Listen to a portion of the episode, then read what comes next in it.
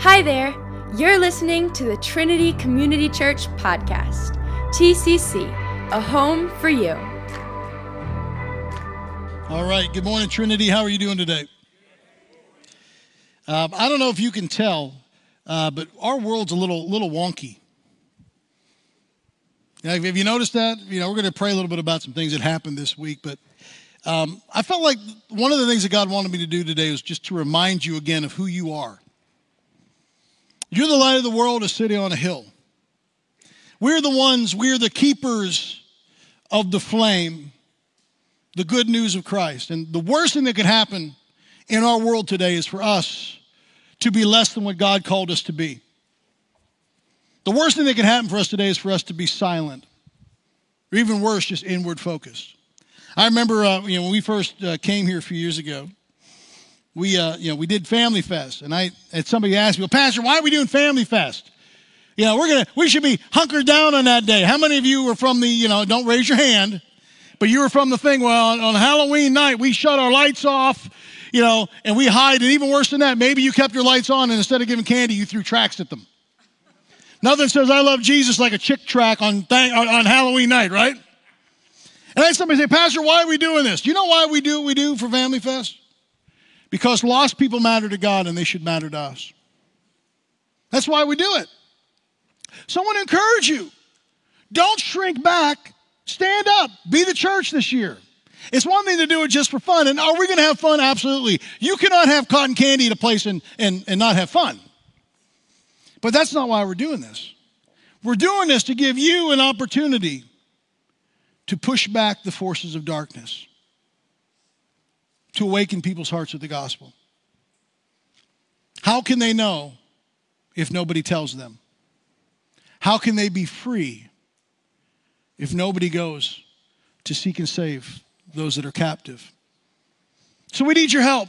Like you know alex and these guys said we need you to pray. Don't forget prayer for furnace extreme is coming up on the 16th you know it's our 24 hour prayer thing. Why are we praying? Because prayer is the gasoline in the engine of the church. If you want the church to move we have to pray the last i checked the church is not a building the church is a people not a place you're the church sign up pray and don't forget to get engaged for our Family Fest stuff. It's going to be great. Invite your friends, invite your neighbors. This isn't just an alternative that's safe to what's going on out there. This is an opportunity for people to move from death to life. The only thing that you have, beloved, is people. All your stuff someday will be somebody else's. That cool house, that car, you get to rent it. You don't get to own it forever. You don't. So I want to encourage you get involved.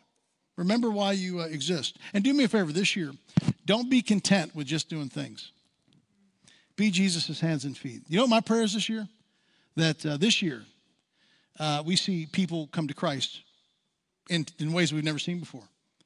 Not from the stage, but from you. Some of you have never led anybody to Jesus before. This is your October the 28th, baby. I pray for God to heal people on that day. I want to see people that are in wheelchairs come out of their wheelchairs. But can God do that with hot dogs and candy and inflatables? Uh huh. You know what he's looking for? You. He's looking for a yes. But he asked Isaiah is the same question that he asked us today Who will go for us? Who will speak for us? So just say yes. And see what God can do. Are you with me, beloved? Sign up. Uh, one other thing we got to talk about too is this. Uh, some of you have heard the stuff that's going on in Israel.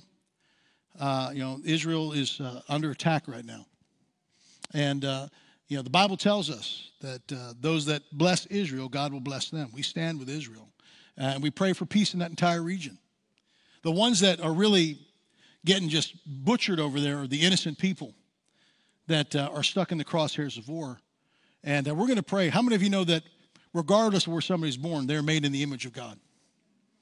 So we as a church, we pray, you know, for the, the image bearers. We pray that God would, would, would save them. We pray that God would, would care for them. And then we practically help to, uh, to help their, their physical needs. We have a couple organizations that are there right now.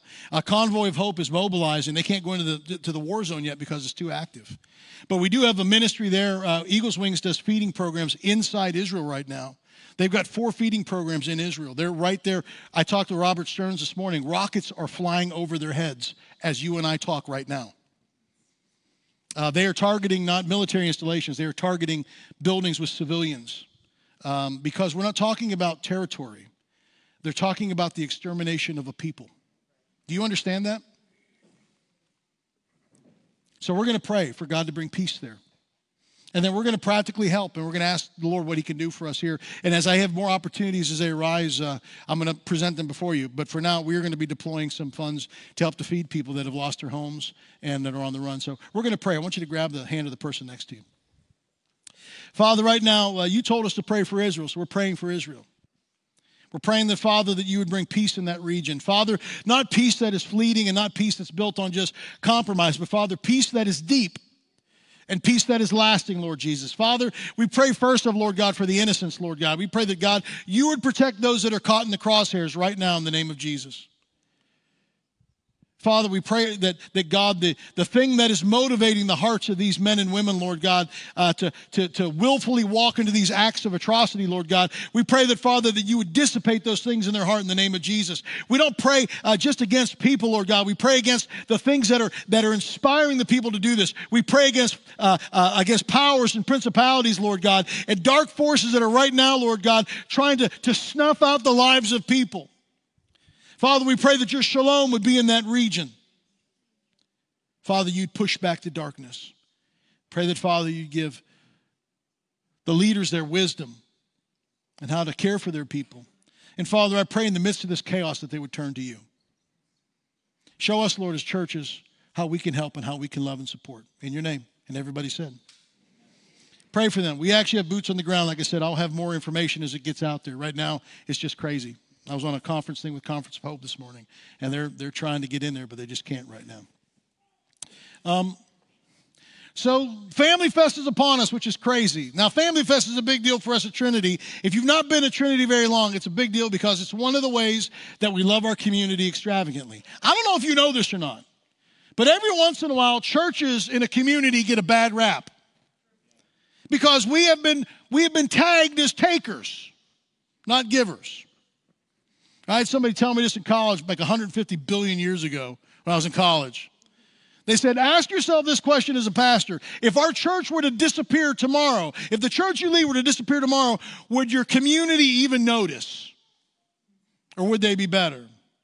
Now, I'd like to think this if Trinity were to disappear tomorrow, our community would have a hole in it. That's what we want. We want to be able to, to pour into people's lives. That's why we do the event totally free. We don't charge anybody any money. I love messing with people on the day of the event. Because ain't nothing in life for free. But this, right? People come in, oh, you just don't charge to get in, but you charge for food. No, we don't. I have people complain about hot dogs. Well, I want a better hot dog. You complain all you want. The price is right. It's free 99.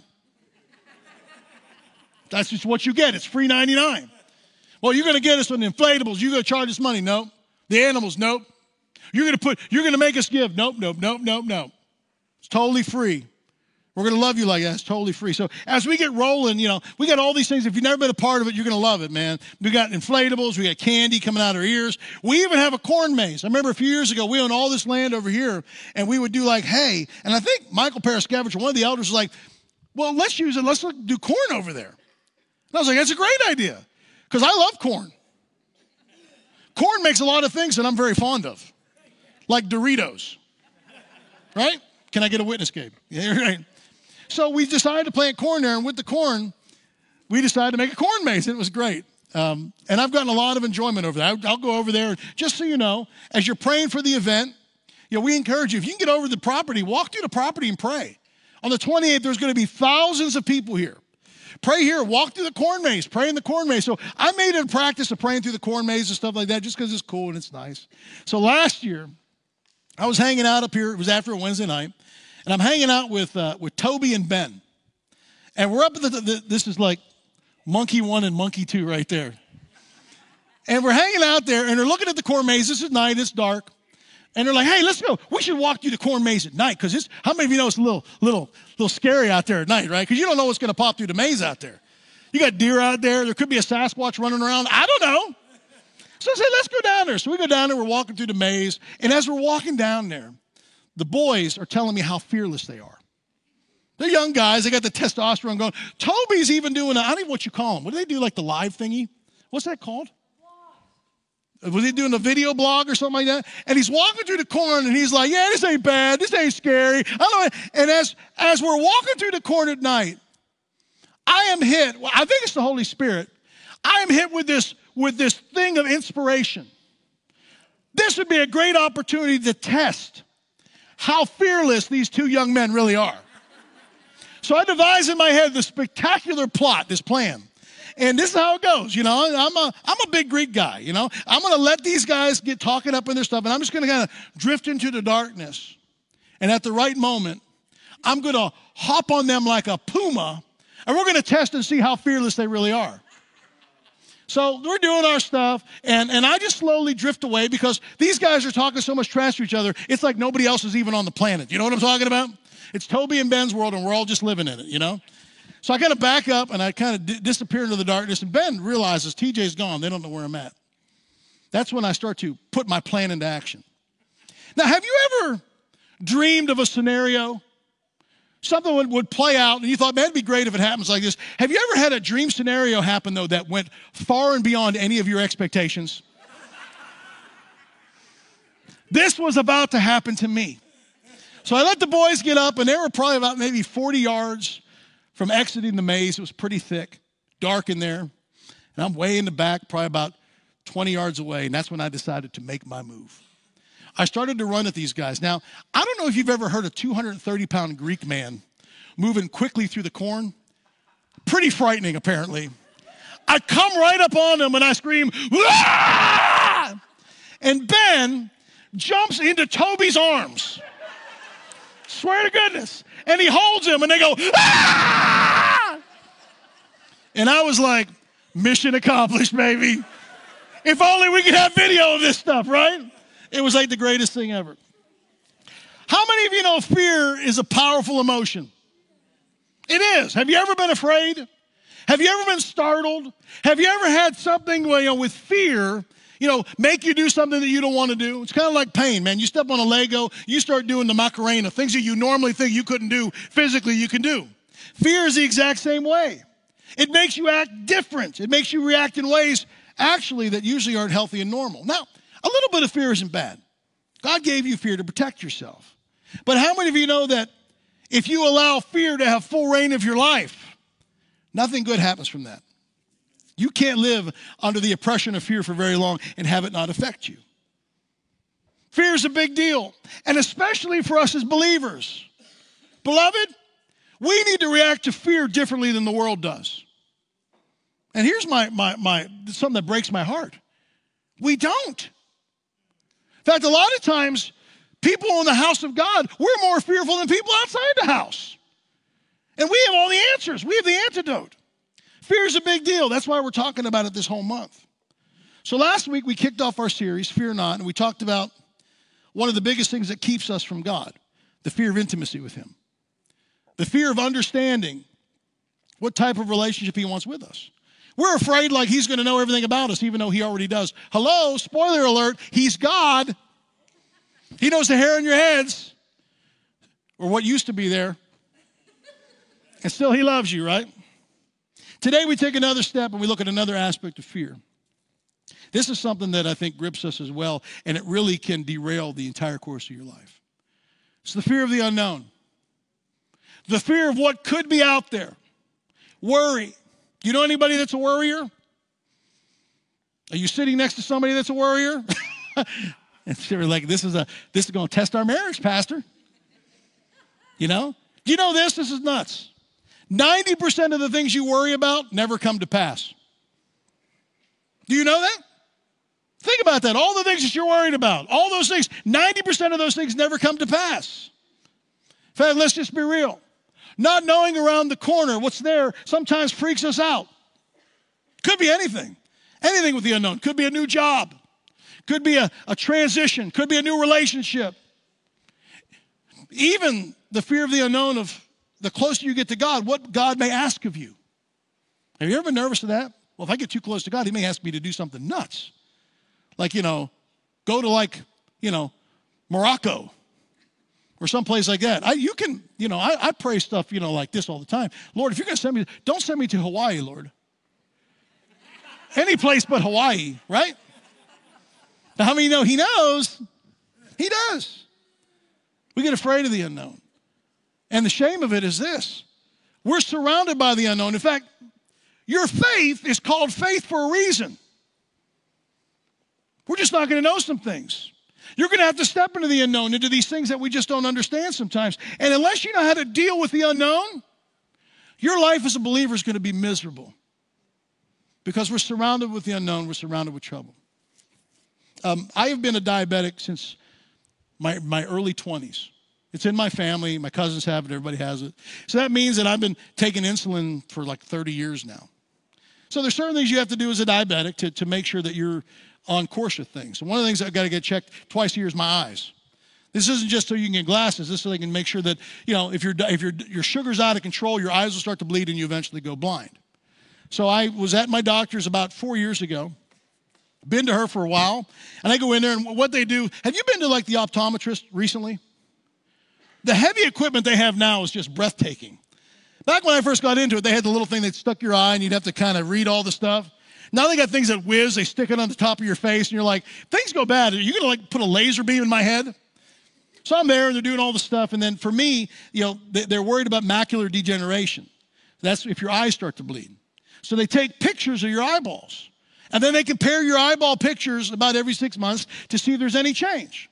So I'm in there sitting and everything's great, and I wait for the doctor. They take the pictures of my eyeballs and wait, and then the doctor comes in, and she comes in and she has a little thing on the computer. She goes, Well, Mr. Harris, she goes, Oh my gosh. How many of you know if you're in a doctor's consult, to start off with, oh my gosh, is not a good way to start? Let's just say my spidey sense was tingling. I was like, what's going on here? She goes, well, this, this is bad. I go, what do you mean it's bad? She goes, well, she says, your eyes have changed so much. She says, all these blood vessels have burst and it's, it's, it's bad. She goes, I've never seen such change in six months. This is insane. And she starts going through the list. She goes, We got to get you scheduled right away because they have this surgery where they actually have lasers and they, they, they, they cauterize all the bleeding. And she goes on and on and on. And as she's talking to me, I'm getting, I'm going, Oh my gosh. Have you ever had a call from the doctors like that? Like, what do we do? And all of a sudden she goes, Wait a second. She goes, You're TJ, right? I go, Yeah. She goes, Oh, I have the wrong file. True story. So I looked at her. She looked at me. I must have looked distressed.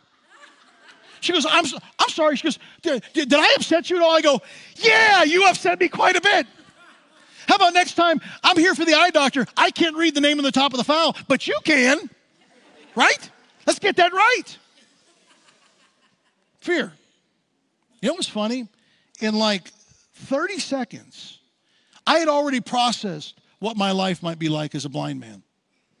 30 seconds. Isn't that what we do, beloved? Isn't that where fear takes us? And I thought to myself, oh my gosh, I may never see what I'm going to eat again. For a Greek, that's a big deal. It is. Fear. So, how do we navigate fear? Specifically, how do you navigate things that haven't even come to pass yet? How do you navigate the unknown? Well, today we're going to look at the life of a woman that I think had that exact problem. In fact, her stakes were much higher than just, you know, some of our piddly things that we deal with. The thing that she had to face with the unknown not only dealt with her life, but also dealt with the life of an entire people group. If you have your Bibles, turn to Esther chapter 4. We're going to look at the story of Esther. Now, for some of you, this is a brand new story. You don't even know who Esther is.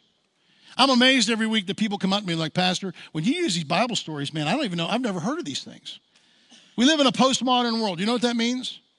That means that, you know, before people went to church, they, they learned the Bible stories, learned stuff. We don't, we're not like that anymore. So I never take for granted that people know all the stories. But I want to encourage you, after I get done, if you want to know about who Esther is, open up the book and just read the whole book. It's a fascinating book, it's a great story.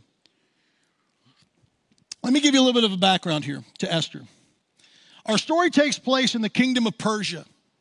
Now, the king of Persia, you know, he's got a queen and, and, and, and the queen doesn't please the king, so he disposes of her. So he's on the lookout for another queen. So he goes out through all the kingdom and he finds Esther. Now, Esther is a beautiful woman. He finds her, he falls in love with her, and, and he invites her, and she becomes his new queen. Now, there's a few things about Esther that the king's not aware of. One is this that she's a Jew. Now, the king, in his service, he also has another Jewish man named Mordecai, who's basically been like a father to Esther. So as the story goes on, another man, Haman, on the royal staff, becomes jealous of Mordecai. In fact, he becomes so jealous of Mordecai, he devises this, this evil plot to trick the king into creating an edict that would mean the extermination of all the Jews in the kingdom. They'd pick a specific day, and anybody in the kingdom could kill a Jew and take all of their things. How do know this is a pretty big deal? So this bad thing happens. Mordecai finds out about this edict, this plan, and he goes into deep mourning. This is where we pick up Esther's story. Esther chapter 4, verse 1 says this. Then Mordecai learned about all that had been done. He tore his clothes and he put on burlap and ashes, and he went into the city crying with a loud and bitter wail. He went as far as the gate of the palace, for no one was allowed to enter the palace gate while wearing clothes of mourning. As the news of the king's decree reached all the provinces, there was great mourning among the Jews. They fasted, wept, and wailed, and many people lay in burlap and ashes. When Queen Esther's maids and eunuchs came and told her about Mordecai, she was deeply distressed. She sent clothing to him to replace the burlap, but he refused it. Then Esther sent for a Hathach, which was king's, uh, one of the king's eunuchs who had been appointed to her as, as her attendant. She ordered him to go to Mordecai and to find out what was troubling him and why he was mourning. So Hathach went to uh, Mordecai in the square in front of the palace gate.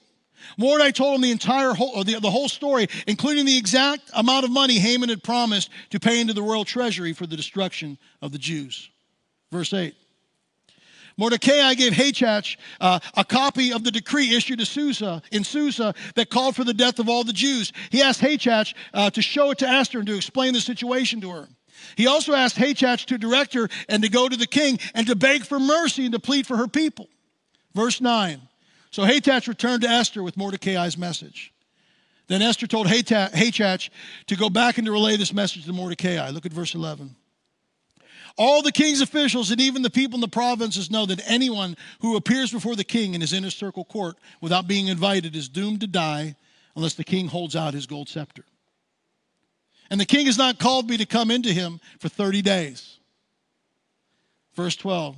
So Hathach gave Esther's message to Mordecai. Verse 13. Mordecai sent this reply to Esther Don't think for a moment that because you're in the palace, you will escape when all the other Jews are killed. For if you keep quiet at a time like this, deliverance and relief for the Jews will arise from some other place, but you and your relatives will die. Who knows if perhaps you were made queen for just such a time as this? Then Esther sent this reply to Mordecai, verse 16 Go and gather all the Jews of Susa and fast for me. Do not eat or drink for three days, uh, day or night. My maids and I will do the same. And then, though it's against the law, I will go and see the king. If I must die, I must die. So Mordecai went away and did everything that Esther had ordered him. What incredible story. What a crazy situation. Isn't it interesting that, you know, sometimes when you think life is bad for you, it's always good to get somebody else's perspective on their life, right? Sometimes we think persecution is, well, that guy took my spot at the Chick fil A. That's not persecution. It's not. So here you have this remarkable woman that's in an incredibly awkward and terrible situation. What can we gather from this story, the story of Esther, that'll help us when we navigate the fear of the unknown? The first is this, and know this, and I know this is simple, but sometimes it just sideswipes us and we don't process it right. Know that in our world, problems will persist. Now, what does it mean that problems will persist for us? That means this as a believer, that does not mean that you're exempt from trouble. It doesn't mean that you're exempt from problems. It's not. But sometimes we live our lives as believers like we are. We're shocked when trouble comes our way, aren't we? Oh my gosh, how could that happen? I follow Jesus. I've crossed every T. I've dotted every I. Every I. Does he not know who I am? He knows who you are. He also understands this trouble is a part of our world. You can't read the pages of the Bible and not encounter people that had to deal with trouble. They all do. You know, some of you know Moses. How many ever heard of Moses? We sang about him today, right? Moses faced trouble. Moses feared speaking before Pharaoh, and he, he was afraid to lead an entire nation of people, you know, out of the most powerful nation in the world into freedom. He struggled to speak. He had a speech impediment, and he was just afraid. God helped him in his fear. And we still talk about Moses today, right? Or how about Elijah? The story of Elijah is incredible. Elijah, the prophet of God, has this, this brouhaha, this duel with all the prophets of Baal. They're on Mount Carmel and they build these altars. And the, the, you know, the thing is simple. The God that's real is going to be the God that answers with fire. And the prophets of Baal can't make it happen. Elijah does. God answers with fire. Hello, that's a pretty big deal. This is before Hollywood. His altar's consumed, all the prophets of Baal are killed, and everything looks great. And then Jezebel, the queen, says, I'm going to kill you, Elijah. You know what he does? He runs, ah! Like a muppet. He runs away. He just called down fire from heaven. Like a muppet, he's gone. Fear. How about Gideon? You know, we find Gideon in his story. Gideon's in a wine press. He's so afraid of the Midianites. He's in a wine press threshing wheat. Hopefully that somebody can find him so he can feed his family. That's where the angel of the Lord finds him. And he looks at Gideon. He goes, Hello, mighty warrior. He's hiding. Head in the sand. Hello, mighty warrior. Aren't you glad that God views you and he sees you as he created you to be? He doesn't leave you stuck in where you are now. When he sees you, you know what he sees? Destiny. We see brokenness, He sees possibility. He can fix brokenness. He can fix all that stuff. He can get you exactly on the path where He wants you to be. You know what keeps you from your destiny? You. Me. We keep ourselves from our destiny. We do. God has a plan. Or how about Peter? Peter, the man that walked on the water, the man that was with Jesus, he saw all the miracles. Peter, on the night that Jesus was betrayed, is hanging out by a fire, and a little girl shakes him down. And because of what she says, he denies the Savior of the universe. He walked with him for three years. He denies him because of that little girl. Fear, fear of the unknown. Even Esther had to deal with fear. Fear of not knowing what would happen to her if she walked into the king's chamber and he says, No, girl, not today. You know what that meant for her? Death. Fear. Here's my point. Just because you're a follower of God, just because you're a follower of Jesus, does not mean that you are exempt from trouble. In fact, let's just be real. The exact opposite is true. Jesus didn't tell you that your life was going to be a bowl of cherries and everything was going to be great. Follow me and everything's going to be awesome. He didn't promise that. In fact, He prepared us for trouble. He said this in John 16 33. I've told you these things so that in me you may have peace. Where does our peace come? From our surroundings? Our peace comes from the God that lives inside of us. Your peace isn't about your environment, your peace comes from the one that lives inside of you. He says, In this world you'll have trouble, but take heart, I have overcome the world. When you give your heart to Christ, your troubles don't go away. He doesn't make your troubles evaporate. But you know what He does do? He gives you everything you need to be able to deal with and navigate your troubles and your fears. He said, Don't be afraid. And that's not an empty promise, those aren't empty words. He tells us those things and then He gives you what you need the tools to break through your fears and to break through your troubles. He gives you everything you need to deal with all of the little pieces that come with the trouble. You don't have to be afraid, beloved. You don't have to be afraid. He didn't promise that everything would be hunky dory, but He promised to be with you, even in the valley of the shadow of death. He'll walk with us, He'll be with us. And that's beautiful. Now, there's another aspect here of trouble and fear that sometimes, again, I know we don't believe this, but we kind of do believe this sometimes, and that's this Sometimes we think that trouble that we experience is always an indicator of God not being happy with us, God not being pleased with us. I thought that was me. That's you, Roger. Me and Roger have the same insulin little alert thing. Stop eating those cookies. Sometimes we think when we experience trouble, that's an indicator that God's not happy with us. Now, I know as believers, we've never connected those dots for other people, right? Did you hear about them children?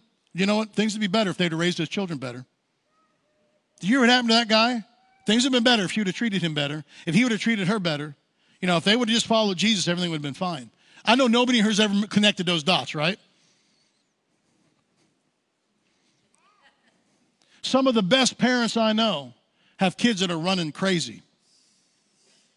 The best parent I know, God, had two knuckleheaded kids named Adam and Eve. Right? Sorry. Where did God? God didn't read the right book. He wasn't part of the right group. Is that, can I say? Don't send me an email. That was just funny and witty and it just popped right up. He knows about my group. Don't know. I know nothing about your group. Should never said that, Jerry. I should never said that. Don't get me wrong. I believe this. When you follow God's plan, you reap the benefits of the kingdom. I believe that. I believe when you follow his principles in every aspect of your life, you will live your best possible life. That does not mean you'll be exempt from trouble. It just doesn't. It's different stuff. Trouble is not always a sign of God being pleased with you. It's not. There's a great story about this in John 9. If you got your Bibles, flip there real quick. The same question that we have is the same question that the disciples had thousands of years ago when they encountered sickness and trouble.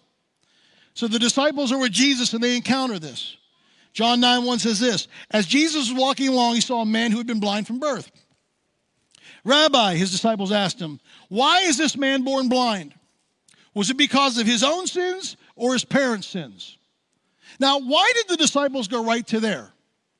Because they were part of an ultra religious society. They tried to figure everything out. With every, for every cause, there's a reaction. Everything that you do. And look at Jesus' answer. He says, It was not because of his sins or his parents' sins, Jesus answered. This happened so the power of God could be seen in him. Now we know this. What brings brokenness in our world? Does God bring suffering in our world? No. You know what brought suffering into our world? Adam and Eve's choice. You have this beautiful gift called free will. Do you know what you can do with your free will? You can eat a salad or you can eat a pizza.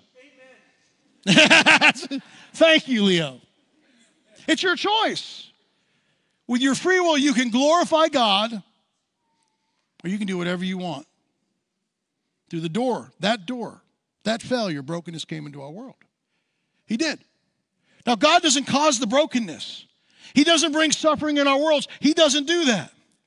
But know this God will walk beside us in the suffering and in the pain to reveal Himself to us so that we can be more like Him.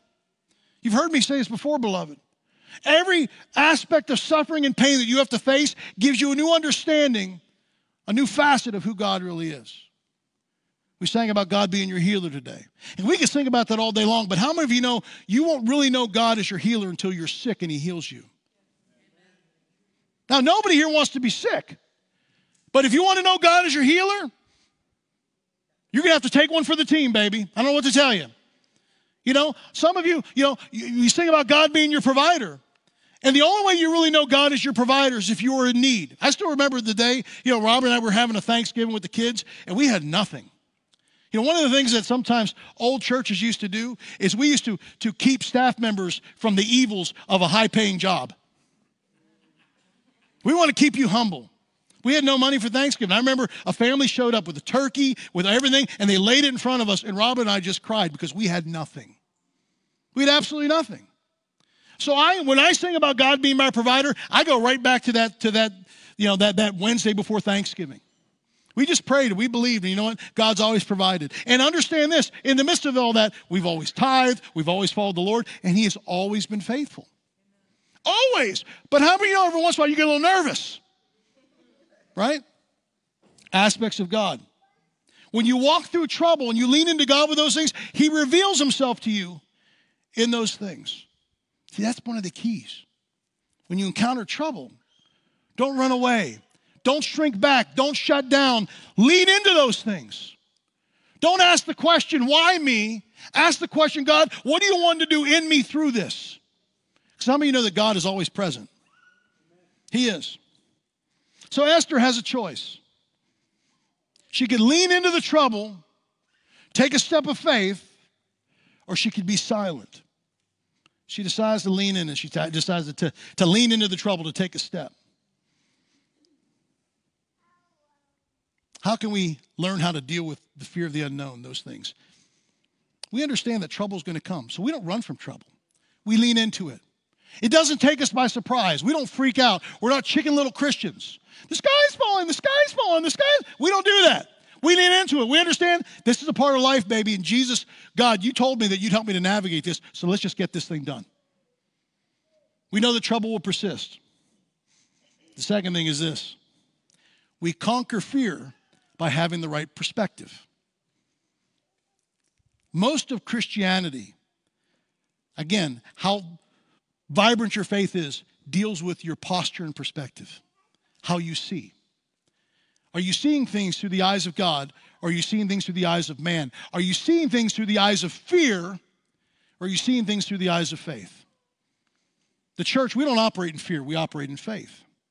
It's important for us as believers then to have the right perspective. Now, when it comes to God and trouble, this is the foundational thing, guys, that we need to understand that'll be a rudder that'll help you through all kinds of situations. Here it is. Are you ready? Fund- fundamental understanding. God is good. Say that with me. God is good. One more time. God is good. That is super important. If you believe in your heart that God is good, He's not out to get you, and He is the very best for your life, that means this the decisions that you make, the things that, that happen to, to come across your path. God is sovereign, He's in control. That means He can turn everything for your good. If you believe He's good and He wants the best for you, it doesn't matter what you face. He'll turn it, He will not leave you abandoned. When you couple God's goodness with His sovereignty, we understand this that God can take anything and turn it for the good in our lives. Your past, your present and your future are all enveloped in His goodness. He saturates it all. Esther came to this understanding. Look at verse 16 again. After hearing all that Mordecai had to say, she came to this peace. Go and gather all the Jews of Susa and fast for me. Don't eat or drink for three days, uh, night or day. My maids and I will do the same. And then, though it's against the law, I will go to see the king. If I must die, I must die. Esther came to this understanding that even if she were to die, God's purposes would prevail and his goodness would still overarch everything. Even to understand this, you know, thousands of years before Paul said to be absent from the body is to be present with the Lord, Esther understood hey, this place is not really my home. I'm meant for eternity, and someday I'll be with him. That's where we are as believers. She understood the power of that. Sometimes, as, as Christians, what do we pray for? For God to make all those things go away. Take away the trouble, take away the pain, make it easy, make it light. And if God were to do that, you would never develop into the person that God created you to be, who He wanted you to be. Do you know what you need? How many of you like to go work out? How many of you like to lift weights? How many of you like to lift tacos? Okay, kind of the same, right? Here's the premise for weightlifting resistance. The more resistance you have, the stronger and the bigger muscles you build. How many of you want to be a strong believer? You want to be a spiritual giant. You want people to be able to anchor to you. Guess what, baby? Buckle up, buttercup. Trouble's coming. Because that's what God does. He builds you up. That comes from all those, you have to learn to navigate that. Here's a Jewish proverb. It says this. I love this. I ask not for a lighter burden, but for broader shoulders. Stop praying for God to take all your troubles away and start praying, Lord, help me to deal with these things. Show me what I must be, show me what I have to do. So, why does God allow troubles, fears, all those things into your lives? Why does He not just wisp them and make them go away? Two little things that we're going to be done. First is this to transform us. You know that God can use anything in your life to make you more like Him if you let Him? Anything. Anything. He can use all of it um, if you let Him. Now, that's, that's the key phrase. Are you allowing God to use those things to shape you and to make you stronger? Anytime you face trouble, are you like a, a, a woe is me person? Or are you like a, all right, God's going to use this to do something awesome in me? Some of you are like, well, that's just crazy. When people do that, we think they're crazy. They're not crazy, they just have a different perspective. Now, this is crazy. You ready for this? For Esther, Esther came to this understanding that God placed her where she was for a purpose. Now, sometimes when you look at the story of Esther, you think the purpose is just for the people of Israel. And don't get me wrong, it was about saving her people. But this, this whole situation actually did something deeper in Esther. It activated something in Esther. It gave her a deeper level of faith. And for Esther, the trouble brought forth transformation.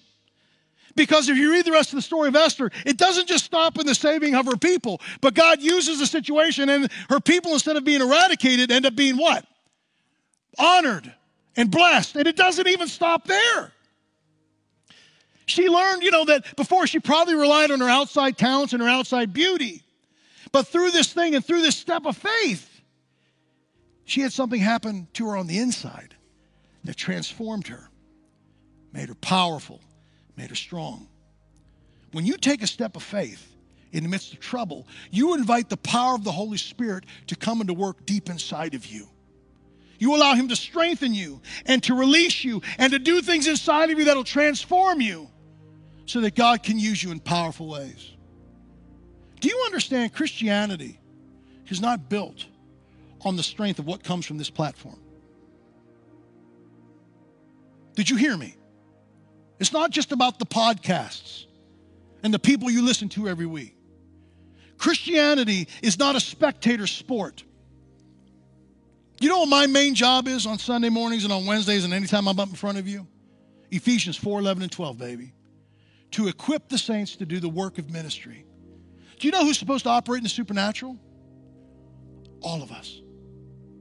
Do you know who's supposed to pray, lay hands on the sick and see them recover? All of us. Do you know who's supposed to preach the word boldly? All of us.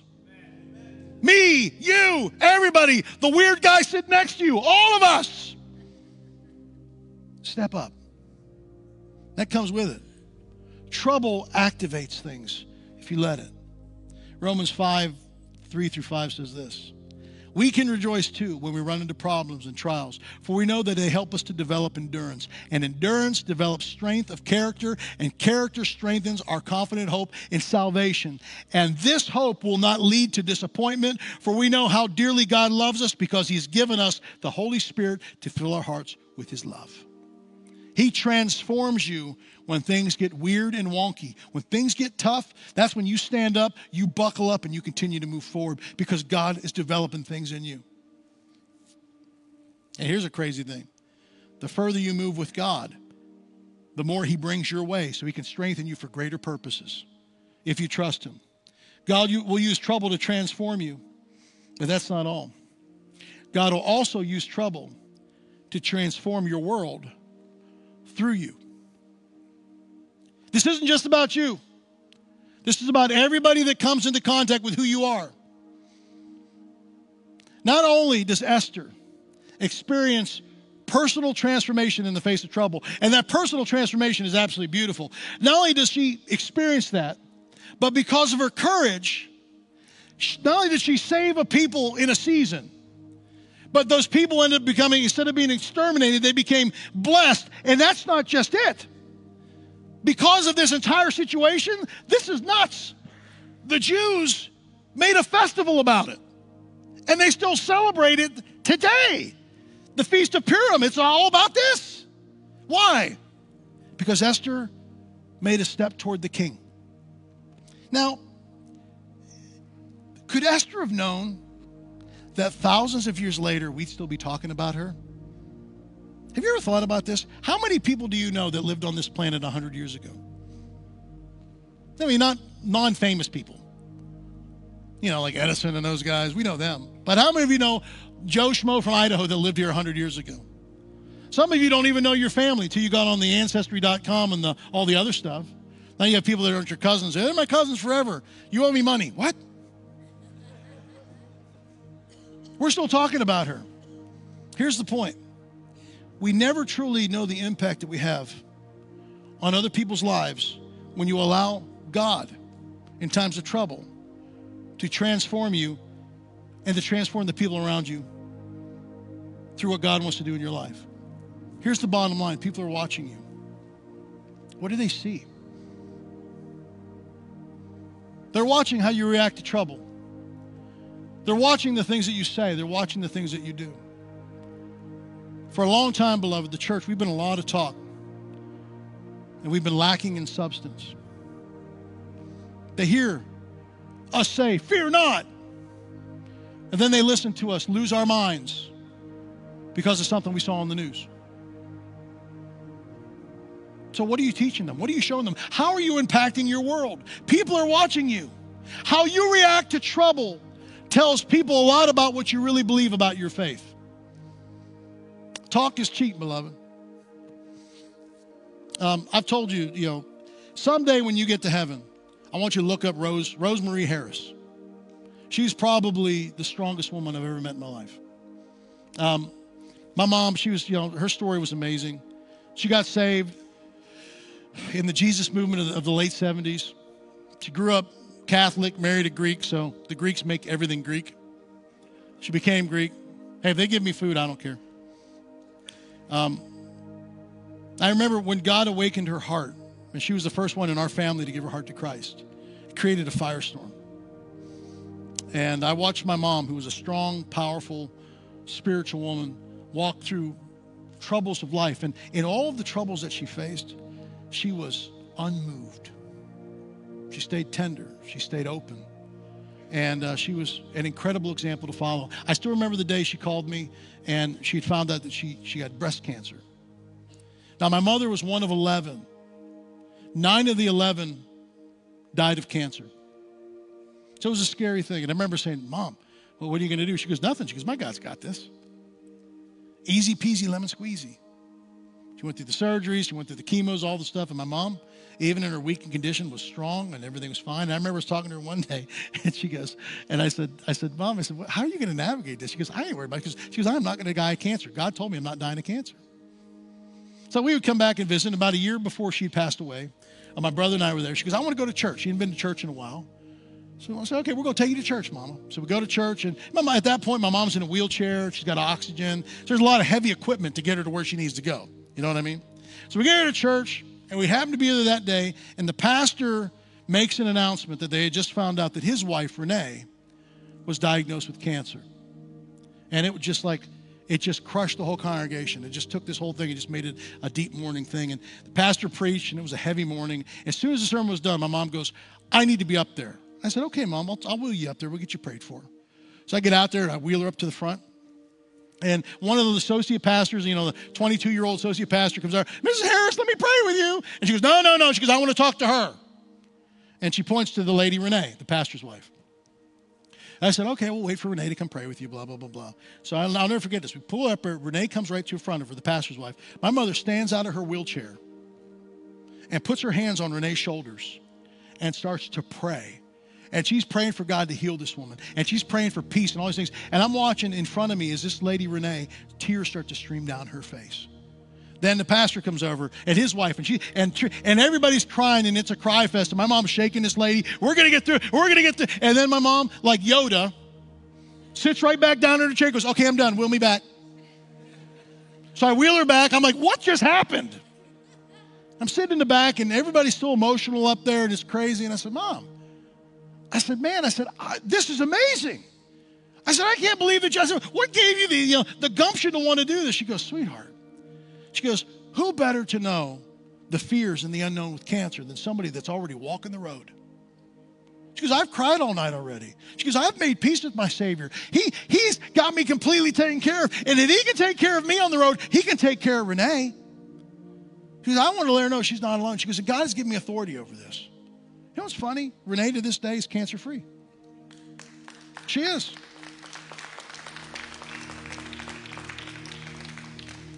My mother taught me something about embracing and leaning into your troubles. The enemy wants to grip you with fear, to use those things to destroy you. That's not God's plan at all. Do you know that anything that God gives you the strength to conquer becomes a weapon in your hand? Some of Roger, some of you have battled addiction. and you've beaten it, you've beat addiction. Do you know that for all of you that are here this morning, you've beaten, you've battled addiction? That is now a weapon in your hand, and God gave you that weapon for a sole purpose to lead others into freedom. So don't just be consumed about yourself. Lead others into freedom. Everything that God's given you the strength to defeat, God gives you as a weapon in your hands. You know, my mother never died of cancer. She told me one night, she goes, I'm going to die in my sleep. God's going to take me. I'm just going to take a breath here and take a breath in heaven. It's going to be beautiful. I remember the day I got the call. She died. She, she, she fell asleep. Of course she did, because that's what my mother, that's what she wanted. And I was told by many people that my mother was her favorite. So here's my question for you today. What are you allowing trouble in your life to do to you? Fear. Does it grip you? Has it paralyzed you? Does it keep you from becoming the people that God wants you to be, the person that God created you to be? If you allow it to run in your life unchecked, it will. God is not afraid of weakness.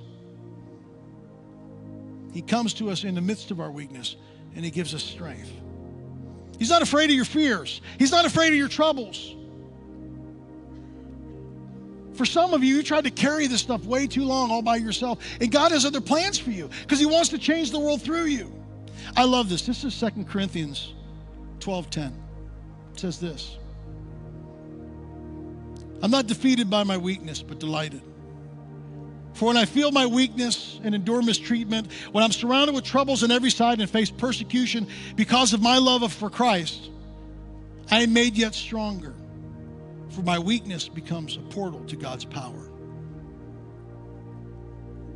All of us have trouble in our lives. The enemy wants to amplify your troubles through fear and through worry. Instead of fear, lean into faith. Instead of asking God, why me? Ask God, what do you want to do through me, through this? What are you trying to produce in me? Take a different posture. Let Him use what you're facing to advance the kingdom. Bow your heads real quick.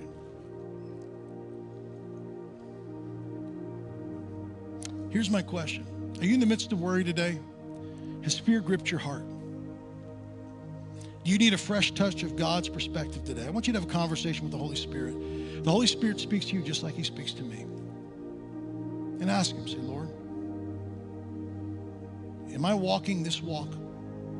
Am I facing these troubles with faith? Or am I allowing fear to win? Listen to what He tells you.